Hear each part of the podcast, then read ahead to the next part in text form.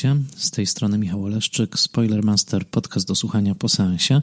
Zapraszam do posłuchania kolejnego odcinka podcastu, w którym opowiadam o kinie bez strachu przed spoilerami. Zapraszam, jeżeli widzieliście już film, o którym mówię, ewentualnie jeżeli nie boicie się spoilerów. Witam Was serdecznie w kolejnym odcinku. Tym razem opowiem o filmie Cóż za piękny dzień, filmie w reżyserii Marianne Heller, e, który otrzymał nominację do Oscara za rolę drugoplanową dla Toma Hanksa, ale zanim przejdę do filmu, zanim przejdę do kontekstu jego powstania i postaci, o której opowiada, jest konieczna mała errata, a właściwie tym razem duża errata, dlatego że w ostatnim odcinku poświęconemu filmowi Matias i Maxim. E, aż trzy razy pomyliłem się i to dosyć znacznie. To biorę całkowicie na siebie, na swoją nieuwagę, na e, źle sporządzone notatki i kilka osób e, odezwało się do mnie w tej sprawie. Mianowicie kwestia kilku scen, które opisałem w sposób niewłaściwy. E, przede wszystkim dotyczy to sceny z pilotem i z tym, jak, ma, jak bohater mm, Dolana e, Max otrzymuje cios pilotem od swojej matki, pilotem do telewizora.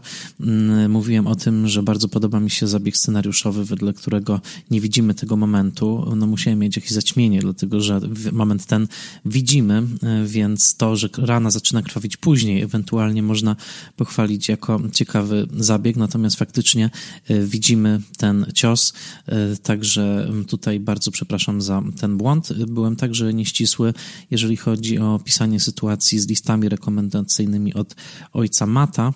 E, listy powstały. Pytanie, dlaczego Mat nie przekazał ich Maxowi. Tutaj znak zapytania pozostaje.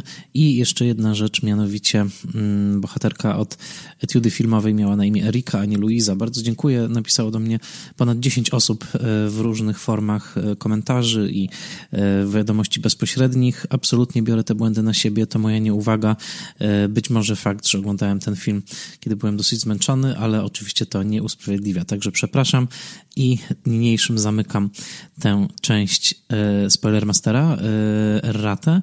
A dzisiaj chcę Wam opowiedzieć o filmie, który bardzo mi się podobał, który też opowiada o bardzo ciekawej postaci i który, co prawda, będzie teraz trudno obejrzeć, dlatego że nagrywam odcinek już w trakcie koronawirusowej kwarantanny, ale miejmy nadzieję, że ta sytuacja będzie opanowana w miarę szybko i będziemy mogli wrócić do kin.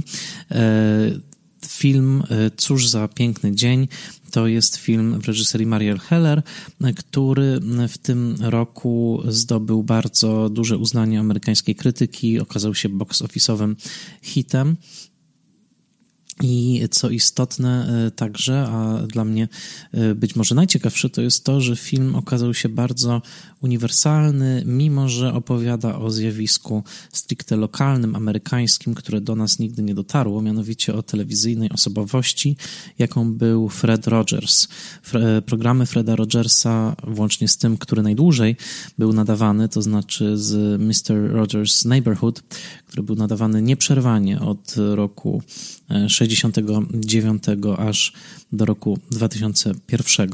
E, to e, legenda amerykańskiej telewizji dla dzieci, postać, którą w zasadzie każde amerykańskie dziecko przez kilka pokoleń, chciałoby się powiedzieć, przez wiele roczników znało. Dla nas ta postać jest w zasadzie nieznana i mogliśmy ją poznać przede wszystkim dzięki dokumentowi, filmowi dokumentalnemu Morgana Neville'a pod tytułem W odwiedzinach u pana Rogersa. Won't You Be My Neighbor, taki był tego, tytuł tego filmu z roku 2018, który co prawda nie trafił u nas do kin, ale który jest w dystrybucji VOD i także jest nadawany przez Kanal Plus, więc polecam Wam bardzo obejrzenie tego filmu, bo ja sam spotkałem się z Rogersem po raz pierwszy właśnie dzięki temu bardzo dobremu e, dokumentowi. Natomiast e, film Marielle Heller e, jest interesującym przykładem filmu biograficznego, filmu o prawdziwej postaci, E, opowiedzianym w sposób dosyć niekonwencjonalny, a przede wszystkim, mam wrażenie, naprawdę ciekawie przedstawiającym i postać, i jej filozofię, i przede wszystkim wpływ, jaki pan Rogers miał na swoich słuchaczy, widzów i na ludzi, którzy go znali w rzeczywistości. Zanim zacznę mówić o kontekście powstania, chcę jeszcze uprzedzić, że nagrywam ten film, e, ten odcinek w dosyć niesprzyjających okolicznościach. Za oknem wieje bardzo porywisty wiatr, który możecie usłyszeć. Trwa koronawirusowy kryzys i zaskakująco często dzisiaj słyszę syreny rozmaite za oknem. Na górze trwa e, u sąsiadów remont łazienki, więc okresowo włącza się jakieś potężne wiercenie, co bardzo utrudniło mi pracę nad tym odcinkiem. E, ale miejmy nadzieję, że za kolejnym podejściem uda się nagrać e, ten, ten odcinek, więc proszę o wyrozumiałość, jeżeli chodzi o dźwięki w tle. Maria Heller jest ciekawą reżyserką. To jej trzeci film pełnometrażowy po Wyznaniach nastolatki ze świetną rolą Belle Pauley, który film z roku 2015 o dziewczynie w San Francisco lat 70., która odkrywa swoją seksualność, wdaje się w romans ze starszym mężczyzną, partnerem swojej matki. Bardzo dobry film, który bardzo zwrócił moją uwagę na tą, na tą reżyserkę, też sukces na festiwalu Sundance. I drugi film, e, Czy mi kiedyś wybaczysz, to jest film z roku 2000 18 mm, film, który nie dostał się znowu do nas do kin, ale był dostępny, jest wciąż dostępny na VOD. Nominowana do Oscara tutaj e, Melissa McCarthy wcieliła się w postać Lee Israel, która e, no, zasłynęła w pewnym momencie dosyć niechlubnie e, plagiatami i próbo, przede wszystkim próbą fałszowania listów znanych, znanych postaci literackich. No i ten film opowiadał o tym właśnie, jak ona wpadła na ten pomysł, jak zatraciła się w tym bardzo swoją drogą zręcznym fałszowaniu tych pism i potem jak także sprzedawała je w antykwariatach nowojorskich. Jest to film ze świetną rolą drugoplanową Richarda i Granta i ze znakomicie zarysowanym księgarskim Nowym Jorkiem w tle a do filmów księgarskich mam słabość dziejących się w księgarniach albo do scen, które w księgarniach się dzieją. No, w zasadzie właśnie przyszedł mi do głowy pomysł ułożenia 10 najlepszych filmów z księgarniami w tle. Chyba to zrobię, także śledźcie proszę na moim fanpage'u.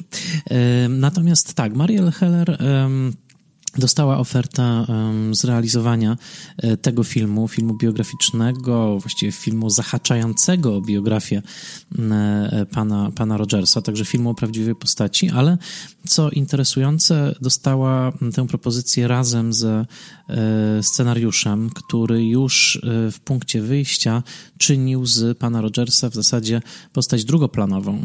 Noah Harpster i Micah Fitzerman napisali scenariusz, w którym pan Rogers jest nie tylko postacią drugoplanową, ale wręcz antagonistą, kimś, z kim nasz główny bohater musi się zmierzyć.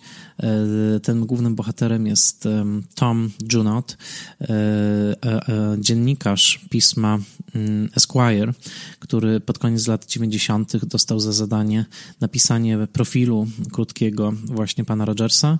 W tej roli dziennikarza występuje Matthew Rice. No i to, mm, to zlecenie okazało się dla niego wyzwaniem, okazją do przewartościowania dosyć cynicznego oglądu, jaki miał, e, jeżeli chodzi o postać Rogersa, i wokół tego zbudowany jest ten film.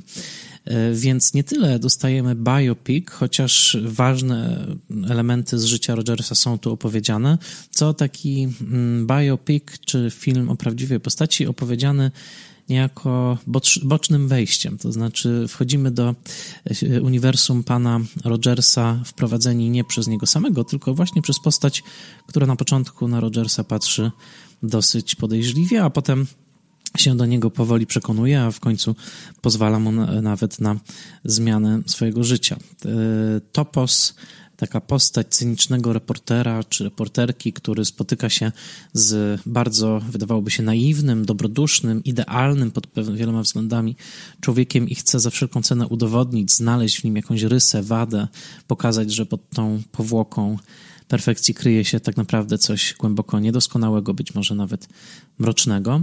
Jest toposem ściśle kaprowskim, w sensie pochodzi z kina Franka Capry, a zwłaszcza z najważniejszego filmu korzystającego z tego właśnie schematu, czyli z filmu Pan z milionami. Mr. Deeds Comes to Town. To jest film z połowy lat 30., w którym Dziennikarka grana przez Jean Arthur ma za zadanie mm, obnażenie niejako i wskazanie na, na to, że tytułowy pan Deeds nie jest tak idealny, jakby się, jakby się wydawało. Oczywiście na końcu jako cyniczka dostaje lekcję z współczucia i miłości ala Frank Capra, czyli to tak naprawdę pan Deeds pozwala jej się, jej się zmienić. Natomiast e, zanim przejdę do samego filmu, oczywiście chciałbym powiedzieć więcej o kontekście jego powstania i przede wszystkim o postaci samego pana, mm, e, pana Rogersa, bo jest to postać rzeczywiście bardzo, bardzo interesująca. Mm, I tutaj swój research do odcinka oparłem na książce biograficznej Maxwella Kinga The Good Neighbor, The Life and Work of Fred Rogers. E, spora biografia, bardzo wypełniona różnymi ciekawymi faktami. Biografia utrzymana raczej w tonie pochwalnym.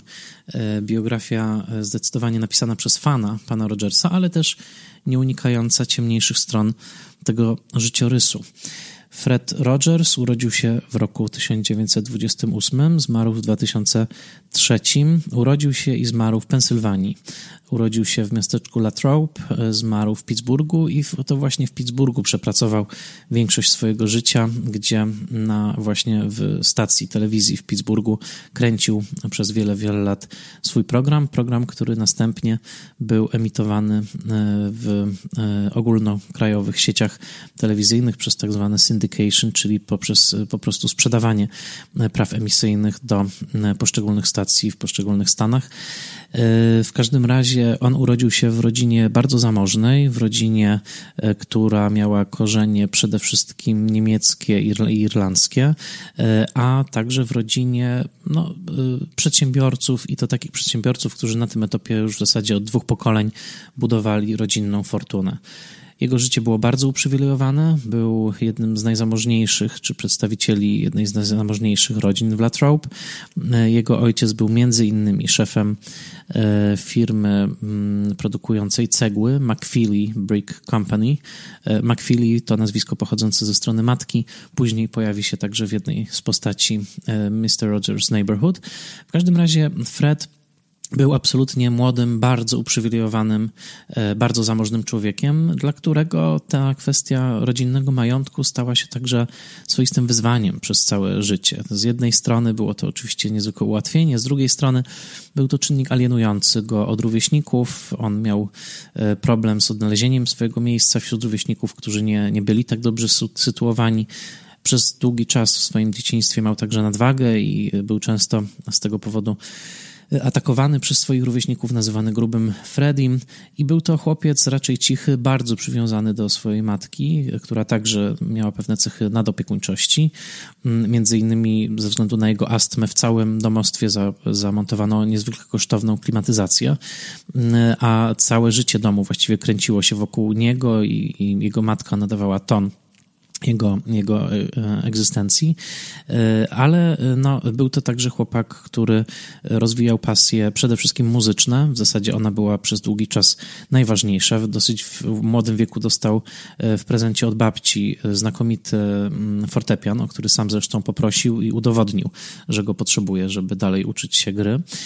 A także stworzył domowy teatrzyk, który mm, wystawiał sztuki głównie dla swojej siostry i dla bardzo nielicznych przyjaciół, których, których miał, ale było to właśnie takie bardzo skupione dzieciństwo, skupione na y, rozwijaniu umiejętności artystycznych, skupione na duchowości, dlatego że matka Rogersa była bardzo zaangażowana w życie kościoła prezbiteriańskiego w Latrobe i także y, takie dzieciństwo, które było naznaczone z jednej strony świadomością tej wielkiej fortuny, ale także pewną odpowiedzialnością, jaką wedle protestanckiej etyki niesie za sobą posiadanie takiej fortuny, to znaczy dobroczynnością, usłużnością wobec innych i przede wszystkim działaniu na rzecz wspólnoty. Dość powiedzieć, że matka Freda, e, oczywiście podążam tu za relacją Maxwella Kinga, e, była znana z tego, że dużą część grudnia przed świętami Bożego Narodzenia spędzała w Nowym Jorku po to, żeby kupić kilkaset prezentów dla, nie tylko dla przyjaciół, ale także dla wielu pracowników e, zakładów e, McFeely Brick Company, z którymi zarówno ona, jak i ojciec Freda, John Rogers, starali się utrzymywać jak najbliższe stosunki, także poprzez e, prowadzenie kasy pożyczkowej i poprzez e, takie prowadzenie firmy, żeby mm, pracownicy byli w niej zadowoleni i żeby mieli poczucie właśnie przynależności do wspólnoty. Matka była także bardzo zaangażowana w życie, w życie kościoła. Fred szukał swojego powołania. W, około liceum nastąpiła taka emancypacja, to znaczy on schudł, poczuł się pewniej, zaczął bardziej aktywnie wychodzić do swoich rówieśników i pierwsze jego studia ukończone w roku 1900 51 e, e, rozpoczęte w Dartmouth, ale e, znanym z takiego bardzo macho stylu, jeżeli chodzi zwłaszcza o życie tak zwanych braterstw, fraternities, gdzie on nie czuł się dobrze, przeniósł się na Florydę, gdzie ukończył studia muzyczne. I to był jego pierwszy, pierwszy dyplom, po którym w zasadzie od razu pojechał do Nowego Jorku, znowu do bardzo optymalnie wynajętego za rodzinne pieniądze mieszkania na mm, Upper East Side, gdzie na początku lat 50. Y, dryfował w stronę NBC, czyli stacji e, telewizyjnej, e, i tam zdobywał swoje pierwsze szlify jako realizator telewizyjny, jako e, pomocnik reżysera i obserwował przy pracy wielu ludzi, którzy współtworzyli tak zwaną złotą erę telewizji amerykańskiej, kiedy rzeczywiście na początku lat 50. E, to medium nie tylko było niezwykle popularne, ale także pojawiały się tam nowe formuły, przede wszystkim na czele z serialami komediowymi, ale także z teatrem telewizji, które rzeczywiście bardzo, bardzo E, rozwinęły się artystycznie i także natchnęły kino, bo e, już za parę lat wielu z tych, którzy zdobywali szlify telewizyjne, jak chociażby Mel Brooks, e, Steve, Stanley, Sidney Lamet czy Paddy Czajewski będą, Delbert Mann będą tworzyli amerykańskie kino. Więc w tym środowisku znalazł się także Rogers, w tym samym czasie mm, oświadczył się, ożenił, później będzie miał ze swoją żoną mm, dwójkę dzieci, natomiast właściwie przez całe lata 50. i przez następne jeszcze pół dekady wciąż poszukiwał formuły takiej telewizyjnej, która jemu by odpowiadała. Dosyć szybko przyjrzał się programowaniu dla dzieci. Dostrzegł, że amerykańskie programy dla dzieci nadawane w tamtym czasie były, przynajmniej wedle jego opinii, bardzo e, agresywne, pełne przemocy, pełne dosyć niewybrednego humoru, e, klounady, slapsticku, które, o czym Rogers wiedział dobrze, e, może się podobać starszym dzieciom, ale dla bardzo małych dzieci często jest przerażający, jako że zawiera elementy przemocy, dużych niespodzianek, przeskoków, tonacji, e, krzyku. I on chciał stworzyć coś, co byłoby właściwe dla małych dzieci i co nie, nie sprawiałoby żadnych stanów lękowych, tylko wprowadzałoby rzeczywiście dziecko w świat programu i przekazywało jakieś istotne edukacyjne treści. Przez pewien czas pracował w Pittsburghu nad programem The Children's Corner, który okazał się bardzo dużym sukcesem, ale wciąż nie miał tam całkowitej niezależności kreatywnej. Później pracował w Kanadzie nad programem Mr. Rogers pisanym razem jako jedno, jako jedno słowo. Tam cały czas rozwijał swoje zdolności, jeżeli chodzi przede wszystkim o komponowanie, e, wprowadzanie elementów muzycznych, pantomimę, używanie lalek i e, także pisanie scenariuszy. I w tym samym czasie e, także uczęszczał do seminarium jako przyszły pastor kościoła prezbiteriańskiego. Otrzymał zresztą święcenia jako, jako pastor właśnie mm, prezbiteriański i mniej więcej w tym samym czasie, kiedy te święcenia otrzymywał, wykrystalizowała się już w nim taka wizja tego, co rzeczywiście chciałby robić w, e, w telewizji. Jego pasją była muzyka, teologia i psychologia dziecięca, e, a to przede wszystkim za sprawą najważniejszej osoby chyba poza małżonką, jaką Roger spotkał na swojej drodze życiowej, mianowicie psycholożki także działającej w Pittsburghu, niebywale wpływowej e, Margaret McFarland, uważanej za jedną z najważniejszych psycholożek dziecięcych XX wieku bardzo skupioną na śledzeniu procesów emocjonalnych dziecka i wokół której także gromadzili się ludzie w rodzaju e, Benjamina Spocka, który jako doktor Spock wydał najpopularniejszą, po, drugą po Biblii, największy bestseller amerykański dotyczący właśnie opieki nad dziećmi, a także Eric Erikson, e, który także był e, znanym psychologiem dziecięcym i nie tylko. I właśnie w tym kręgu, na czele z McFarland, Fred Rogers znakomicie się odnalazł i bardzo był zafascynowany badaniami McFarland nad właśnie emocjami dzieci i chciał tworzyć program, który pomagałby dzieciom radzić sobie z emocjami, nazywać je przede wszystkim, rozpoznawać i świadomie E, e, świadomie e, przeży, przeżywać. Więc to był jego, jego, jego cel i dopiero w roku 68 otrzymał tę szansę w postaci mm, angażu do ogólnonarodowego programu, który będzie się nazywał już Mr. Rogers Neighborhood. Głównym sponsorem był Sears, korporacja Sears, a program sam e, pozostanie na antenie e, z pewnymi przerwami, ale pozostanie e, aż do roku 2001. I mimo, że Rogers w późniejszych latach także próbował swojego szczęścia w programach skierowanych dla dorosłych, okazało się, że to nie jest jego silna strona i tak naprawdę stał się królem telewizji dziecięcej, robionej za niewielkie pieniądze, robionej także właśnie w lokalnym studio w Pittsburghu, nadawanej na cały, na cały kraj, oglądanej przez gigantyczną widownię, ale także, co ważne, telewizji niebywale autorskiej. Fred Rogers w trakcie swojej kariery y, w Mr. Rogers Neighborhood napisał, co naprawdę y, poraża, 900 odcinków programu. Był głównym jego scenarzystą. Był także jego montażystą. Napisał na jego potrzeby 200 piosenek, 13 oper dziecięcych wystawionych w całości w ramach programu. Był także producentem, główną gwiazdą i autorem większości konceptów lalek, y, a także głównym lalkarzem programu w którym lalki e, z określonymi imionami i funkcjami w historiach odgrywały ogromną rolę. Więc można powiedzieć, że przez 30 lat ponad e, pan Rogers w swojej właśnie neighborhood, czyli dzielnicy, zakątku, prezentował dzieciom emocje, prezentował także sposoby nazywania tych emocji, głównie poprzez scenki, poprzez prezentacje, poprzez wskazywanie na przedmioty, nazywanie ich, ale także określanie ich roli w codziennym życiu, ale przede wszystkim poprzez swoją niezwykłą osobowość. Ta osobowość pastora, ale pastora bardzo ciepłego, szeptającego niemal ciepłym głosem do ucha duchowe porady, była autentyczna, była częścią wychowania Rogersa. Był on także, pamiętajmy, prawdziwym pastorem, któremu swoją drogą Kościół prezbiteriański tuż po święceniach nie chciał wydać zezwolenia na E, niejako zamienienie ambony na kamerę telewizyjną. Hierarchia musiała być tutaj przekonana dosyć mocno, że to będzie dobra decyzja, a sam Rogers e, już na, od początku swojej współpracy jeszcze w NBC e, był rzeczywiście rodzajem takiego pastora, między innymi upierającego się, żeby w jego programie mogło padać słowo Bóg, które E, na samym początku było słowem raczej rugowanym z, ze świeckiej w założeniu e, telewizji, mm, e, telewizji amerykańskiej. Więc to, że pan Rogers w końcu ten swój program dostał, że go przez wiele lat rozwijał i że znalazł tak ogromną widownię, było oczywiście ogromnym e, sukcesem.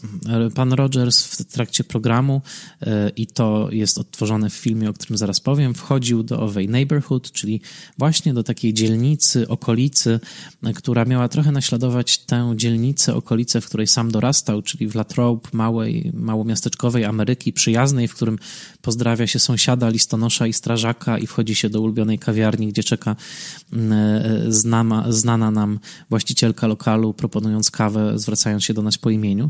Więc chodziło właśnie o wytworzenie takiego wrażenia, że jesteśmy w takiej przyjaznej dzielnicy, w której wszyscy się, w której wszyscy się znamy. Więc ten świat wytworzony także za pomocą pomysłowej scenografii, z kolejką, która otwierała każdy odcinek takim małym wagonikiem e, jadącym, do, wjeżdżającym do e, neighborhood. Każdy odcinek zaczynał się od tego, że pan E, Rogers wracał niejako z pracy e, w pełnym e, garniturze, po czym na naszych oczach garnitur marynarkę zdejmował, zakładał czerwony zwykle sweterek zapinany z takim dekoltem w serek, zdejmował buty i zakładał wygodne, miękkie tenisówki. Ten rytuał, który stał się znakiem rozpoznawczym programu, miał także głęboką funkcję psychologiczną. To znaczy, pan Rogers upierał się, że dzieci, zwłaszcza małe dzieci, muszą wyraźnie odczuć po pierwsze granicę, jaka jest pomiędzy rzeczywistością a e, tym światem zmyślenia, czyli takie powolne wejście w domowe pielesze, e, uspokojenie, wytworzenie poczucia bezpieczeństwa, a także ruch ten miał naśladować e, obrazek znany przez dzieci z samej rzeczywistości, w której żyją, to znaczy ruch rodziców, którzy wracają z pracy i przebierają się w domowe ubranie. Dzięki temu pan Rogers mógł być taką postacią właśnie rodzica, kogoś bliskiego, kogoś, kto niejako mieszka w telewizorze i zwraca się bezpośrednio do zwraca się bezpośrednio do widza. I e, ten program e, jest naprawdę mm, no, niezwykły. Jeżeli pooglądacie go na YouTubie, a fragmentów jest ogromnie dużo, jest też sporo fragmentów w tym filmie, w odwiedzinach u pana Rogersa, o którym wspomniałem. E, przede wszystkim ze względu na niemalże buddyjski spokój pana Rogersa, na jego bardzo spokojnie, ciepło modulowany głos, ale także na to, o czym pisze i Maxwell King, i co podkreślił Morgan Neville w swoim dokumencie. Mianowicie e, pan Rogers nie uciekał od tematów trudnych, potrafił znajdywać język, który byłby zrozumiały i klarowny dla małych dzieci, jednocześnie nie traumatyzowałby ich w żaden sposób. Więc no, są tam rzeczy, które także dla ekipy realizacyjnej potrafiły być bardzo zaskakujące. Na przykład na planie e, Mr. Rogers Neighborhood obowiązywał zakaz używania frazy nie płacz. Innymi słowy, jeżeli dziecko płacze, czy jeżeli dorosły płacze, nie wolno było wypowiadać e, tej frazy, czyli nie płacz. Ta fraza kojarzyła się Rogersowi z wypieraniem uczuć, czyli z takim właśnie tworzeniem skrzepów wstydu i bólu, które dla jego zdaniem było ogromną bolączką wychowywania e, dzieci, e, w, zwłaszcza w purytańskich Stanach Zjednoczonych. Więc nie, nie chodziło o to, żeby powiedzieć nie płacz, tylko właśnie płacz. Opowiedz o swoich uczuciach. Jeżeli czujesz, że chcesz płakać, możesz mówić e, i możesz płakać. Na swoim fanpage'u Spoilermastera na Facebooku opublikowałem fragment książki, książki Kinga, w której opisuje on kolejne kroki formułowania komunikatu dla młodych widzów, tak aby nie był on negatywny, tak aby on był, żeby miał element afirmacyjny, żeby odnosił się możliwie do jak największej ilości dzieci, żeby nie był w żaden sposób przemocowy. Warto tam zerknąć. Współpracownicy Rogersa mówili o tym języku, którym on się posługiwał, Fredish, czyli można było mówić w języku Fredish, czyli dosłownie w języku Freda. Były sytuacje także nieprzewidziane, takie jak chociażby śmierć jednej z rybek w akwarium, to które mm, było na planie i gdzie e, Rogers dokarmiał właśnie mm, rybki, e, sypiąc im pokarm, po czym kamera w długich ujęciach śledziła rybki, które jadły ten pokarm. E, no, któregoś dnia w trakcie nagrania okazało się, że jedna z rybek pływa do góry brzuchem, Ekipa chciała przerwać zdjęcia, absolutnie nie zgodził się na to Rogers, który postanowił włączyć tę śmierć do odcinka, zaczął opowiadać o fenomenie śmierci, życia, smutku, pożegnania, żałoby, a nawet użył solonej wody do próby wskrzeszenia rybki, mówiąc, że czasami poprzez właśnie takie zanurzenie w słonej wodzie rybki mogą ożyć, a kiedy to ożywienie, wskrzeszenie się nie udało, e, w pełni włączył się w taki proces żałoby, opowiadając dzieciom o konieczności pożegnania istoty, którą się kochało. Więc mamy tutaj rzeczywiście dosyć niezwykłą osobowość, która potrafiła też włączać przypadkowe i często traumatyczne zdarzenia w swój program, co, czego absolutnym apogeum była, był program nadany po śmierci mm, Roberta Kennedy'ego, który został zastrzelony w roku 68, e, kiedy to właśnie Rogers i razem z e, pacynkami z programu rozmawiali o tej śmierci i rozmawiali, jak trudno jest zrozumieć to, co się wydarzyło, jak ważne jest e, właśnie wyrażenie emocji z tym związanych, więc naprawdę myślę, że mówimy o bardzo, bardzo unikalnej osobowości telewizyjnej. W tym samym czasie pamiętajmy, e, tworzona dokładnie wtedy też od 1969 roku wzwyż ulica Sezamkowa bardzo się rozwinęła e, i, i, była e, tym programem, który akurat dotarł do naszych polskich brzegów i to i w formie oryginalnej, i w formie spolszczonej. Natomiast po, poza tym, że ulica Sezamkowa miała o wiele większe budżety, była też bardziej intensywna, jeżeli chodzi o fabuły odcinków, to był taki właściwie ciągnący się przez dekady spór czy napięcie pomiędzy wizją Rogersa a wizją głównie Jima Hensona, ale także Children Television Workshop PBS pomiędzy tym, czego telewizja dla dzieci powinna uczyć. W ulicy Sezamkowej nacisk był kładziony zdecydowanie na taką naukę poznawczą, to znaczy poznawanie liter, poznawanie y, cyferek, poznawanie zjawisk, produktów i tak dalej. I to wszyscy, którzy ten program pamiętali do dzisiaj, pamiętają chociażby jak się robi rodzynki ze słynnej animacji na temat winogron zostawionych na słońcu. Natomiast absolutnie to nie interesowało Rogersa. Jego program nie miał mieć charakteru poznawczego, tylko miał mieć charakter właśnie skupienia się na emocjach i na nazywaniu tych emocji, na świadomym ich przeżywaniu. Dlatego e, przede wszystkim na tym Rogers przez te wiele, wiele lat się e, skupiał. Ta osobowość e, Rogersa na ekranie, właśnie tego pana w sweterku, e, troszeczkę kobiecego w tym, jak mówi, delikatnego, mm, wzbudzała oczywiście przez lata nie tylko uwielbienie i zaufanie, ale także kpiny. Najsłynniejszą parodią Rogersa był sketch w Saturday Night Live, który zrobił Eddie Murphy, ale także żarty na samym planie, między innymi terminujące na planie jako pomocnik aktor Michael Keaton, który później będzie słynnym Batmanem i Birdmanem, e, ukrył kiedyś któregoś dnia w szafie e, lalkę erotyczną, sex doll, w szafie pana Rogersa, licząc na to, że go e, zbije z tropu. Tymczasem Rogers przy kręcących się kamerach, przy pracujących kamerach, kiedy tylko otworzył tą szafę i zobaczył tę lalkę, porwał ją do tańca i ograł także to w kluczu właśnie takim ciepłym, e, społecznym, wrażliwym i także dowcipnym.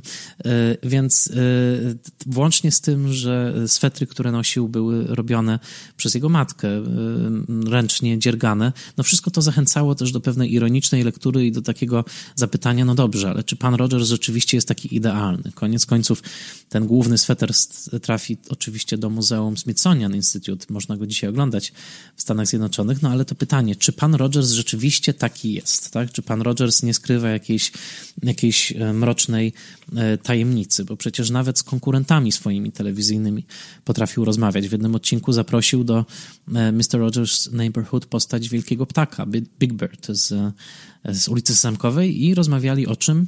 O konkurencji, o właśnie tym e, poczuciu, że z kimś konkurujemy, więc nawet swoich biznesowych e, e, rywali Rogers zapraszał i także górował nad nimi moralnie, bo o ile Jim Henson zrobił ogromne pieniądze na produkcji milionów zabawek opartych na mapetach, które stworzył do ulicy Samkowej, o tyle Rogers dość konsekwentnie i czyniąc tylko bardzo nieliczne wyjątki, odmawiał umasowienia produktów opartych na Mr. Rogers' Neighborhood, a już zdecydowanie sprzeciwiał się przez całe życie reklamom kierowanym wprost do dzieci. To było dla niego tabu i w ogóle nigdy się nie godził na takie reklamy, nie wystąpił w żadnej.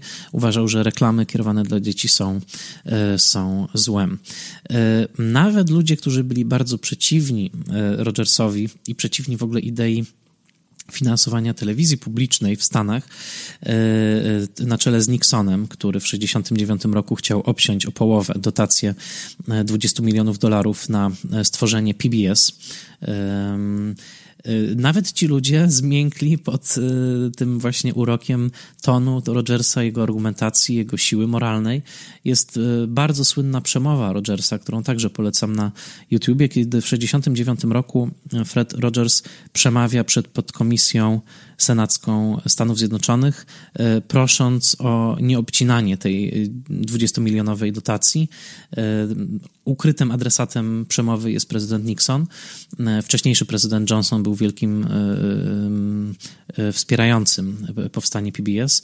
Natomiast, co istotne, komisja senacka, która jest nieprzychylna Rogersowi na początku, po jego bardzo spokojnej i pięknej przemowie i po tym, jak recytuje przed komisją senacką wierszyk o tym, co zrobić ze wściekłym w sobie, dosłownie, with the mad you have inside, która pada też w filmie,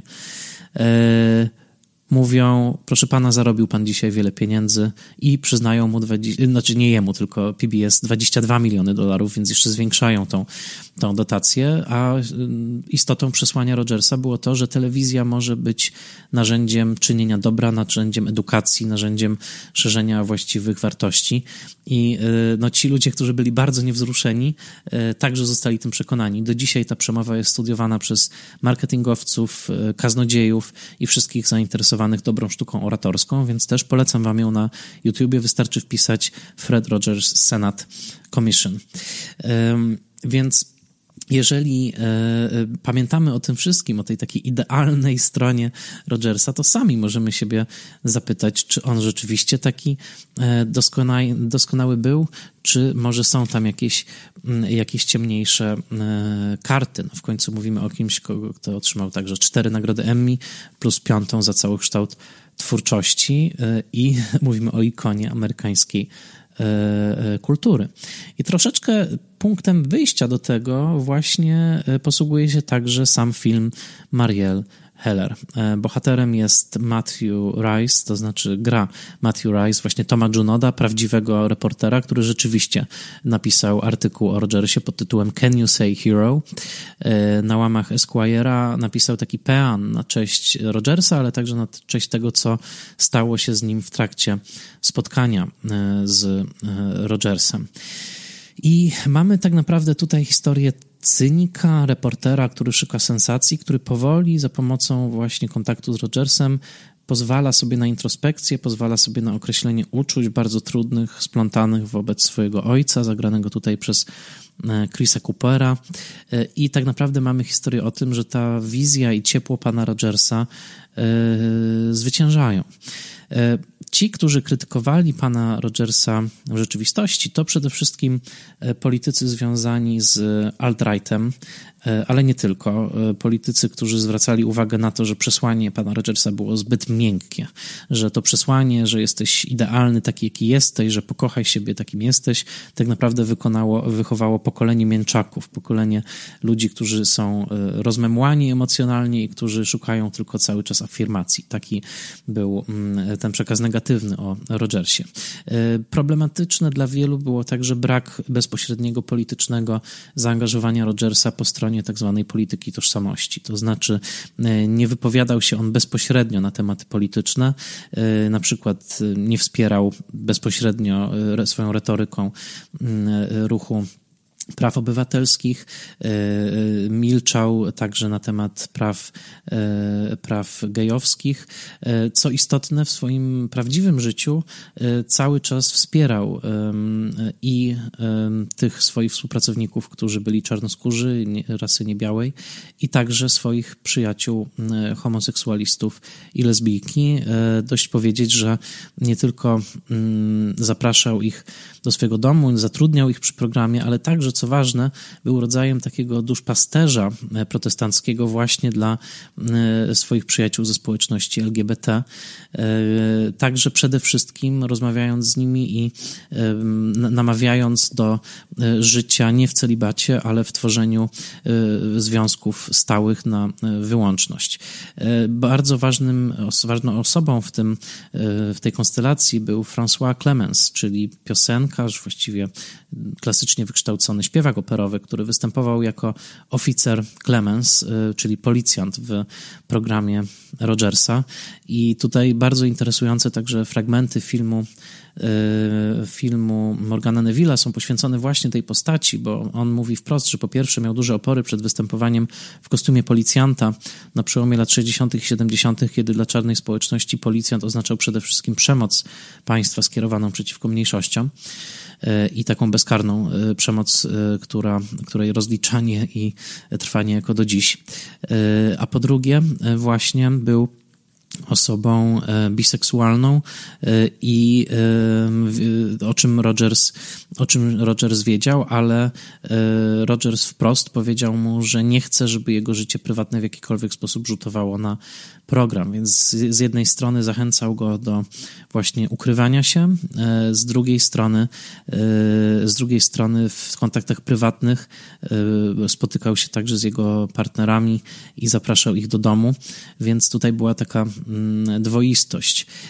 A także, co bardzo istotne, w roku 69 Rogers zrealizował najważniejszy być może odcinek swojego programu, a na pewno taki o najmocniejszym przesłaniu równościowym, to znaczy odcinek, w którym w roku 69, pamiętajmy, na ekranie mieliśmy pana Rogersa, który zapraszał do wspólnej kąpieli stóp właśnie oficera Clemensa i mieliśmy taki obrazek pan Rogers i oficer Clemens mężczyzna biały, mężczyzna czarny, razem moczą nagie stopy w takim baseniku, po czym y, Rogers wyciera stopy y, oficera Clemensa w takim geście chrystusowym ta scena została powtórzona wiele lat później, w roku 1993.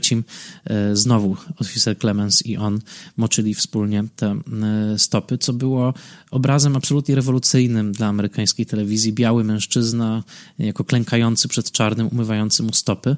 Więc e, jeżeli ktoś chciałby brutalnie oceniać brak zaangażowania Freda Rogersa w politykę emancypacyjną, to warto zauważyć, że on docierał do tej polityki emancypacyjnej niejako od innego końca, to znaczy od końca chrześcijańskiej refleksji, gdzie przede wszystkim służba drugiemu człowiekowi, niezależnie od jego tożsamości, jest najważniejsza i dzięki temu umieścił na telewizyjnym ekranie między innymi taki obraz, który w kinie amerykańskim nawet nie zagościł, nawet długo, długo potem. E, pamiętajmy, że mm, to jest czas, kiedy Sidney Poitier wciąż jeszcze, z wyjątkiem chyba w upalną noc występuje w filmach, które raczej e, no, utrwalają, wiele, utrwalają stereotypy, a jeżeli już to przełamują w sposób bardzo, bardzo e, ostrożny. Więc to jest taka strona e, Rogersa, która może być trochę problematyczna. Wiadomo także, że miał problemy wychowawcze ze swoimi dziećmi. Wiadomo, że przez całe życie uczęszczał na psychoterapię. Tego w filmie nie ma.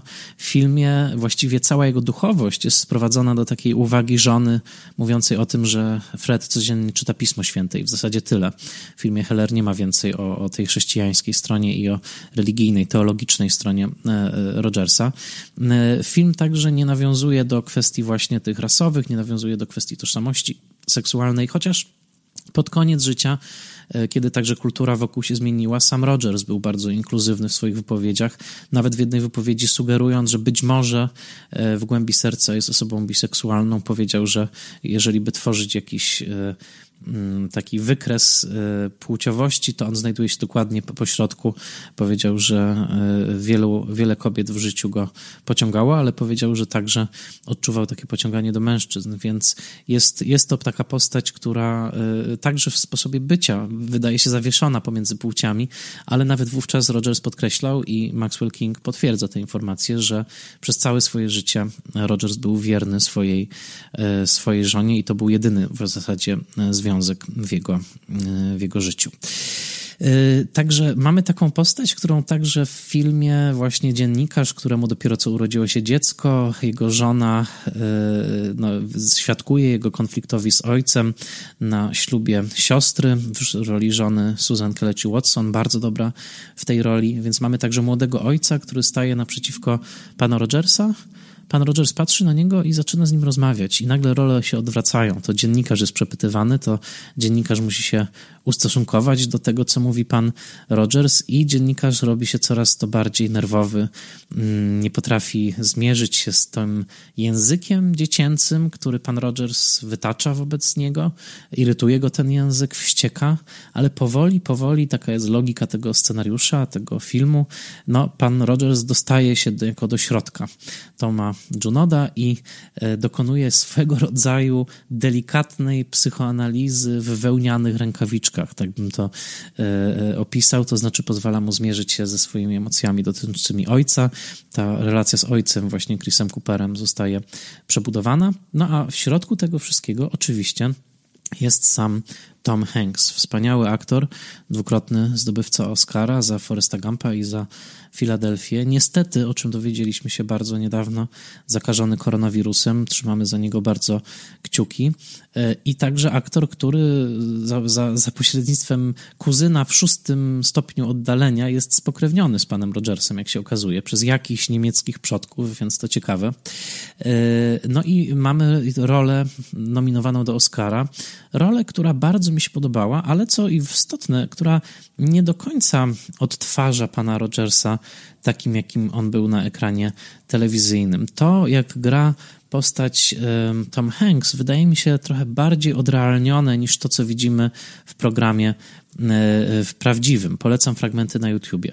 E, to, co jest dla mnie niesłychanie zachwycające w filmie Mariel Heller, to są rekonstrukcje studia, rekonstrukcje faktury taśmy wideo, na której był kręcony program, a także to, że cała struktura scenariusza jest tak pomyślana, że w zasadzie oglądamy taki jeden wielki odcinek Mr. Rogers' Neighborhood, e, tyle że skierowany do dorosłego widza i skupiony na jednej postaci właśnie tego zranionego bohatera, jakim jest Tom e, w tym, w tym filmie, a właściwie no, odpowiednik Toma Toma Junoda. Więc e, jest to dosyć niezwykłe, bo pierwsze pięć minut tego filmu to jest jedno ujęcie, właśnie takie telewizyjne, w którym pan Rogers porusza się bardzo powoli, Tom Hanks wypowiada słowa bardzo powoli, nawet trochę wolniej niż prawdziwy pan Rogers. I o ile ja już znałem tę postać dzięki dokumentowi, dzięki moich lekturom, to bardzo się przyglądałem widowni, jak ludzie, którzy domyślam się, pierwszy raz widzą tę postać, jak zareagują na to, czy zaczną się śmiać na widok tego dziwnego pana w czerwonym sweterku. No, muszę powiedzieć, że efekt był niezwykły, bo było jak makiem zasiał. Naprawdę publiczność była wpatrzona, czekała na każde kolejne słowo, nikt nie miał takiego impulsu właśnie wyśmiania, jakiejś parodii.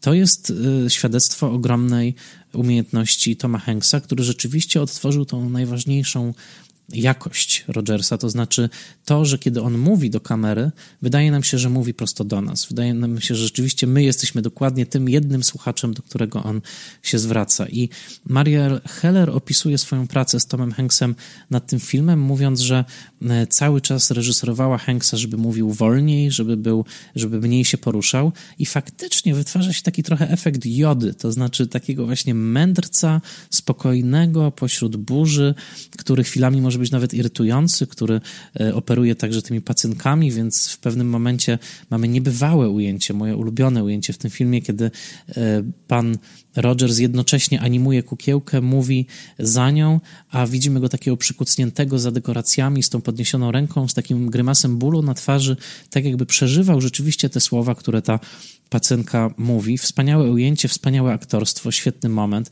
Naprawdę Heller pokazuje się tutaj jako jedna z lepszych reżyserek współczesnych. Reżyseruje, reżyseruje sytuację niebanalnie, mimo że cały scenariusz ma wyraźny sentymentalny wymiar i pewnie nie, nie, nie, nie przechodzi na, na te ciemne, do tych ciemnych zakamarków duszy Rogersa tak jakby mógł. Ale naprawdę to jest świetna inscenizatorka, świetna reżyserka, wspaniale wyczuła konwencję Rogersowską i bardzo ujął mnie pomysł tego, że przejścia pomiędzy miejscami akcji w filmie są jednocześnie przejściami pomiędzy makietami różnych miast, odtworzonymi właśnie w stylu scenografii programu Mr. E, Rogers e, Neighborhood. Naprawdę piękne to są fragmenty i, i, i film naprawdę mi się, mi się podobał. Wydaje mi się, że koniec końców e, to, co za łatwo następuje w tym filmie, to jest absolutne pojednanie ojca i syna, e, grany, czyli e, ojca granego przez Chrisa Coopera. Wydaje mi się, że ta przemiana jest jednak troszeczkę za łatwa i zbyt kompletna. Zabrakło mi tam takiej sugestii na koniec, że być może nie wszystko jest załatane, e, że nie wszystko się tak poukładało, jak pan Rogers by tego chciał. Ale jest to w sumie niewielka skarga. Film uważam za bardzo dobry, co więcej nawiązujący do już takiego utrwalonego wizerunku Toma Hanksa na ekranie, bo przecież to i Forrest Gump, który też był takim właśnie dobrym człowiekiem po, po, po, pomiędzy różnymi historycznymi burzami, czy Terminal, gdzie zagrał obywatela Krakorzy, który zmienia życie wszystkich, których spotka na terminalu zamkniętym czasowo. Mm, e, właściwie on, on jest tam uwięziony. Czy w filmie nawet duży, gdzie w 1988 roku w tym filmie Penny Marshall zagrał małego chłopca uwięzionego w ciele dorosłego mężczyzny.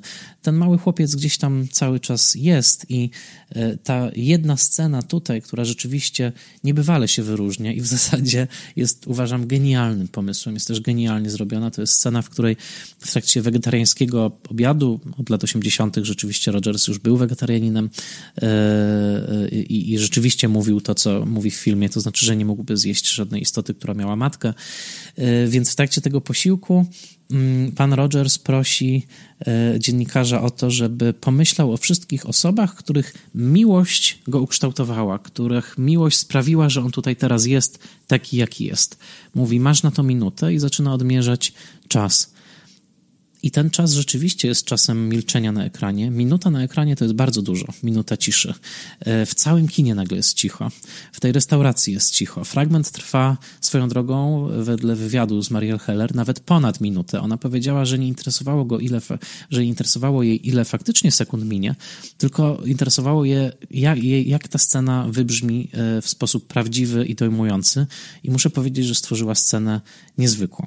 Scenę, w trakcie której rzeczywiście każdy widz, przynajmniej każdy widz, który ogląda ten film z jakimś zaangażowaniem, zaczyna w głowie wracać do osób, których miłość, dobroć mm, e, ukształtowała nas, o których myślimy, bez których nie bylibyśmy tu, gdzie jesteśmy. I nagle ten efekt pana Rogersa staje się także efektem filmu Mariel Heller. Wydaje nam się, że ten film jest o nas, że pan Rogers mówi do nas.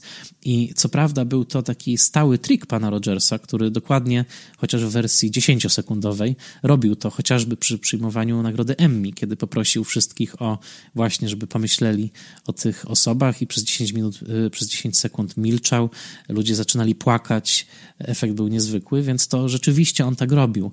Natomiast tutaj w tym filmie Zadziałało to znakomicie. Tom Hanks podobno na planie się najpierw sprzeciwił, powiedział, że to na pewno nie wyjdzie, że to szalony pomysł, ale naprawdę wspaniale, że Marielle Heller się na to zdecydowała. Jest to piękny, sentymentalny oczywiście, ale też dotykający, mam wrażenie, jakiejś głębokiej prawdy o ludzkich relacjach moment. Sam pan Rogers, e, tak jak już wspomniałem, zmarł w roku 2003 na raka żołądka. Przez całą większość swojego życia ważył dokładnie 143 funty i jest taka miejska legenda mówiąca o tym, że ważył tyle, ponieważ e, te cyferki oznaczają także i liczbę wyrazów w najważniejszej dla niego frazie, czyli I love you, jedna literka, cztery literki, trzy literki. No, to już miejskie legendy. Natomiast, e, co istotne, był on także takim symbolem globalnego pojednania, kiedy zimna wojna docierała już do swojego kresu w roku 88 w czasie perestrojki. Pan Rogers Odwiedził także sowiecki program dla dzieci e, e, Dobranoc Maluchy, w którym rozmawiał z e, prowadzącą, w którym także zaśpiewał po rosyjsku swoją najważniejszą piosenkę Won't You Be My Neighbor. Ten fragment jest także na YouTubie, wystarczy wpisać Fred Rogers Good Night Little Ones i go znajdziecie. Rzeczywiście on tam rozmawia także z tymi radzieckimi kukiełkami z programu, także bardzo, bardzo ładny, ciekawy, mm, ciekawy moment. Jeżeli chodzi o film, film. Wydaje mi się, że e, nie można tego było zrobić lepiej. Wydaje mi się, że pan Rogers jest bardzo trudnym tematem właśnie przez tą swoją rzekomą doskonałość, właśnie poprzez to, że tak naprawdę e, cały czas operował takim językiem odwołującym się do najprostszych, jednocześnie najsilniejszych emocji. Bardzo łatwo go wykpić, bardzo łatwo po prostu wzruszyć ramionami, powiedzieć, że nie chcemy oglądać programu dla dzieci. Natomiast rzeczywiście tutaj dzięki znakomitemu talentowi scenarzystów, e, świetnym także zdjęciom, o czym trzeba e, powiedzieć. Tutaj Jodie Lee Lipes e, e, zrobiła te, te zdjęcia i dzięki reżyserii Mariel Heller i dzięki wspaniałej roli Toma Hanksa i wszystkich w zasadzie w tej obsadzie ten przedziwny i trudny w wykonaniu numer polegający na przekonaniu nas, że właśnie ten spokojny pan w czerwonym sweterku ma nam do powiedzenia rzeczy równie ważne jak, jak, jak, e, najważniej, jak, jak rzeczy, które usłyszymy od najważniejszych osób w swoim życiu. To się po prostu tutaj udało. Także polecam wam serdecznie ten film. Mam nadzieję, że kwarantanna szybko się skończy. Wiem, że też jesteśmy wszyscy w momencie jakiejś niepewności, bardziej czy mniej się do tego przyznajemy przed sobą, przed bliskimi, ale ten strach, ta niepewność gdzieś jest, więc um, Ci, którzy ten film już widzieli, e, pewnie zaświadczą, a ci, którzy już niedługo go zobaczą, mm, na pewno się zgodzą, że to jest film trochę na takie trudne, e, bolesne czasy. A jeżeli kwarantanna na razie jeszcze trwa, kiedy słuchacie tego odcinka, pooglądajcie sobie albo dokument na VOD, właśnie ten, o którym wspomniałem, E, w odwiedzinach u pana Rogersa, albo po prostu poklikajcie na YouTubie, bo wiele fragmentów pana Rogersa jest, a myślę, że to taka medialna osobowość, z którą zwłaszcza w tych czasach naprawdę warto się spotkać. Bardzo Wam dziękuję. Zachęcam wciąż do nadsyłania mi swoich adresów. Jeżeli chcecie otrzymać naklejkę Spoilermastera, napiszcie mi maila na michal.oleszczykmałpa.gmail.com. Dziękuję także wszystkim przyjaciołom Spoilermastera, czyli zaprzyjaźnionym kinom dystrybuującym ulotki mojego podcastu. Ta lista się wydłużyła, więc przeczytam ją trochę tak, jak czyta się mm, ulotki w lekach. Więc Kino Amando w Warszawie, Kino OSP w Katowicach, Kino Charlie w Łodzi, CSW Toruń, Kino Centrum, DKF Cafe Inni w Rudzie Śląskiej, DKF Kino Chłon w Augustowie, Gdyńskie Centrum Filmowe, Kino Paradoks w Krakowie, Kino Sfinks w Nowej Hucie, Kino Sokół w Nowym Sączu, Kinoteka, Kino Świt na warszawskim Targówku, Tarnogórskie Centrum Kultury, DKF Olbrzym, DKF Rewers w kinie Zorza w Chełmie, DKF Uciecha w Górze Kalwarii. Jeszcze przez kilka odcinków będę czytał te wszystkie, e, te wszystkie nazwy, bo to miejsca naprawdę e, kochające film i miejsca e, często bliskie miejsca zamieszkania, które warto odwiedzić. Naprawdę serdecznie, serdecznie Was do tego namawiam. Na koniec moja prośba, podzielcie się Spoilermasterem. Każdy odcinek kosztuje mnie dużo pracy przygotowawczej, którą uwielbiam ro robić i jest to moja pasja, ale naprawdę bardzo mi też zależy, żeby te odcinki trafiały do jak największej ilości słuchaczy. Także jeżeli możecie podać dalej informacje, będę Wam bardzo wdzięczny za pomaganie Spoilermasterowi. Bardzo Wam dziękuję i do usłyszenia w następnym odcinku Spoilermaster, podcast do słuchania po seansie.